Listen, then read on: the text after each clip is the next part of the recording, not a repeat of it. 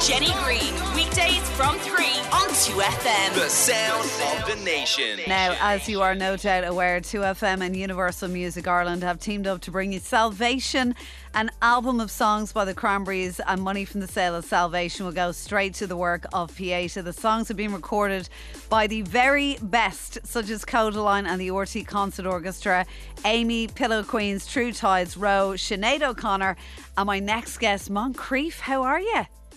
I'm not so bad. How are you? I'm good now. I want you to set the scene for us as to where you are right now. We were having a little brief chat off air, and uh, you're not you're not alone. Sure, you're not. Well, no, I'm not. I'm sitting in a kitchen in a house in the Burren, in the heart of the Burren, in Clare, and uh, spending my time writing songs with some good friends. And uh, in my downtime, I'm having some staring competitions with cattle. Have you started naming any of them yet? Not really. I mean, they're very vocal in the mornings, so I'm gonna have to pick out which ones are the are the loudest and stare them down. Oh well, listen. Um, the the main reason, I suppose, that we are chatting to you as well is that Salvation uh, was released last Friday. It's out now. Um, some incredible acts on this, and um, tell us about when you were asked even to be involved in this. Oh well, I mean, I was asked to be involved. Uh, I think it could have been February or March 2020. um, and I then the country and the whole world was hit with the with um, the big C, Yeah. and we I think it was kind of it was put on the back burner for a little while, but it was my first opportunity to to do something like I'm a huge fan of the Cranberries, like it was a huge honor, um, and uh, I tried to just do something different with the with the song that I that I chose, and um, yeah, it's such an amazing project to be involved in. It really is. And, some of the names that are here, and what I love about when you do a song and you do a cover version is you always make it your own, and you've done exactly that in this case. And we are going to play it in, in a few minutes' time. But um, for anyone who doesn't know, I mean, take us back. Obviously, you are living in London now. You're you're back home here at the moment. Um, but how long ago? When was that moment that you decided, if I really want to make a go of this, I, I need to I need to be in London. This is kind of my place because a lot of things sort of fell into place for you after you got there, in a way, didn't they?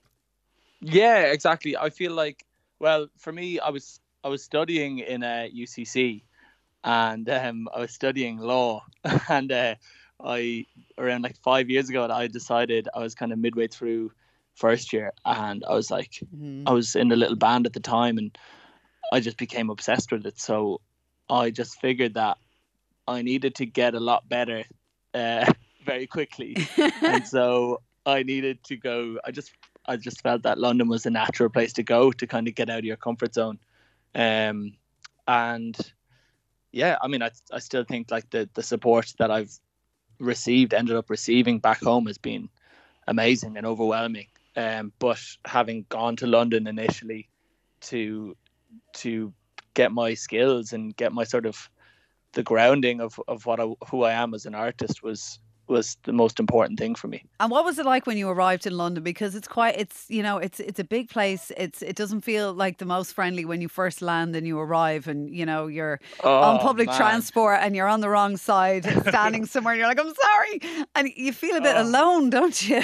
Yeah, it was really like it was over. Yeah, it was so unfriendly. I felt, it felt so unfriendly compared to Ireland. You Yeah. know, I mean, I'd never set foot in London prior to moving there, and like I think I was like twenty, and I just moved over. My mom dropped me over to say goodbye, and I remember that night we were in this house in the house that I was staying at in like a not the best part of London, Mm.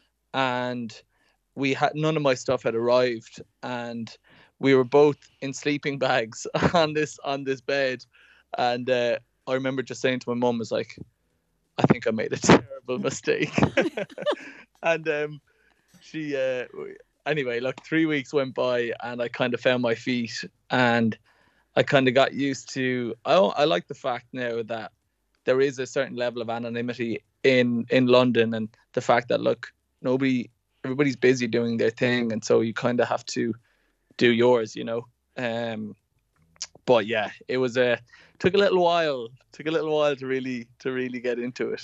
But look, you, you did. You certainly have settled in well. You've made friends. I mean, I think one of the first people I believe you reached out to over there was was Maverick Sabre, who is Yeah. just a gentleman and just one of the nicest people in the world, and uh, and so warm and welcoming as well. And are, are you know, did he help you kind of a little bit initially when you got there? Um, I mean, I I only I only really reached out to Maverick when I kind of had my first EP almost ready to go. Yeah, Um, like I don't think I would have. I don't think he would have gave me time of day initially because I, I, bet you he would at. have. He would have.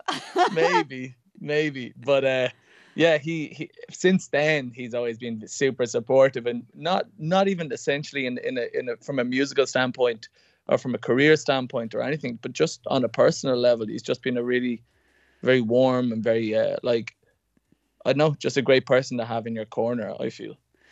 And there's been so many, uh, you know, amazing things happening just kind of recently. It's been obviously in the run up to that. The last 18 months have been, you know, horrific to, to put it mildly. Um, and firstly, I suppose with those, um, you know, did you have any moments during lockdown and all of these things of thinking maybe I will go back and finish law or maybe I should, I will do something else because I just don't know where the future is at the moment? Um, absolutely not. Well, now you Uh, know you made think- the right decision.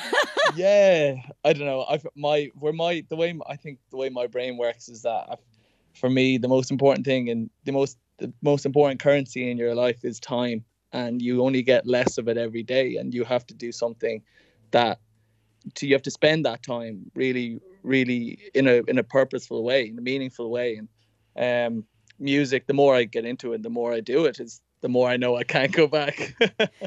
um, and uh, yeah, but it was it's the last the last eighteen months have have have been a big challenge for for not just artists but by obviously for everybody, Yeah. myself included. Um, it's been times of like of of lots of creativity and then times of absolutely zero creativity and and and zero motivation. Um, but I think all in all, I'm I feel in a good place, like where I where I'm at right now, and with the music that's going to come out.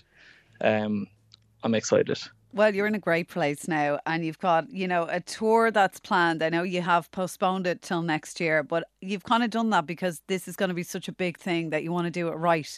So, I mean, wh- what can you tell us about that so far?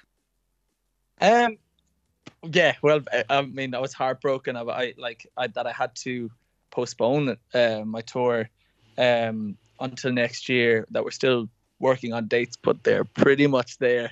Um, I was initially heartbroken because of that, because it was something that I was looking forward to so much um, through all the days of just kind of slightly listlessness uh, in uh, in lockdown. But in the grand scheme of things, there's a, a lot of things happening in the background that I'm with my project that I'm super super excited about, and I just have to be a little bit patient and hopefully my the people that my family that support me and my music can be a bit patient and uh, a lot of it will pay off in coming in January and February. I've got a few few tricks up my sleeve which I'm very excited about. Definitely, that first night in the sleeping bag is is one hundred percent going to pay off. Um, Yeah. but but before we let you go, I want to talk to you about um, the album Salvation. Obviously, you're singing "Free to Decide" on it. All the money goes towards Pieta, and you know it is a topic that's to the fore in the song that you're performing on the album, but also in your own life too. I mean, how how important are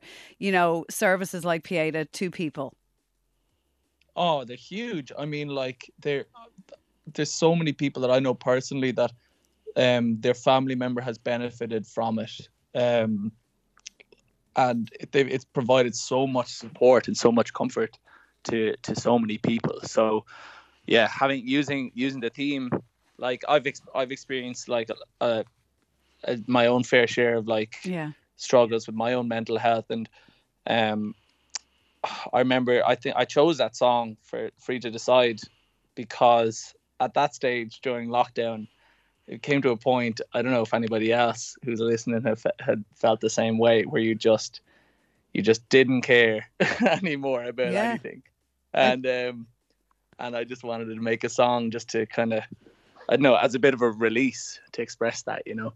Yeah, I, I think that's that speaks for you know everyone in, in all walks of life. I think everyone had those at that moment or various times where that moment came up in our lives over the last year and a half. But look, at least uh, you know the whole thing has been turned into a positive for Pieta. Yeah. Um, Salvation is out now. Uh, people can get it on CD and download. All the money raised is going straight to the work of Pieta. People can check out the full track listing and details on 2fm.ie, and we're going to play uh, the song that you've recorded as well for it. Moncrieff, thank you for joining us, and hopefully we will see you on a stage next year.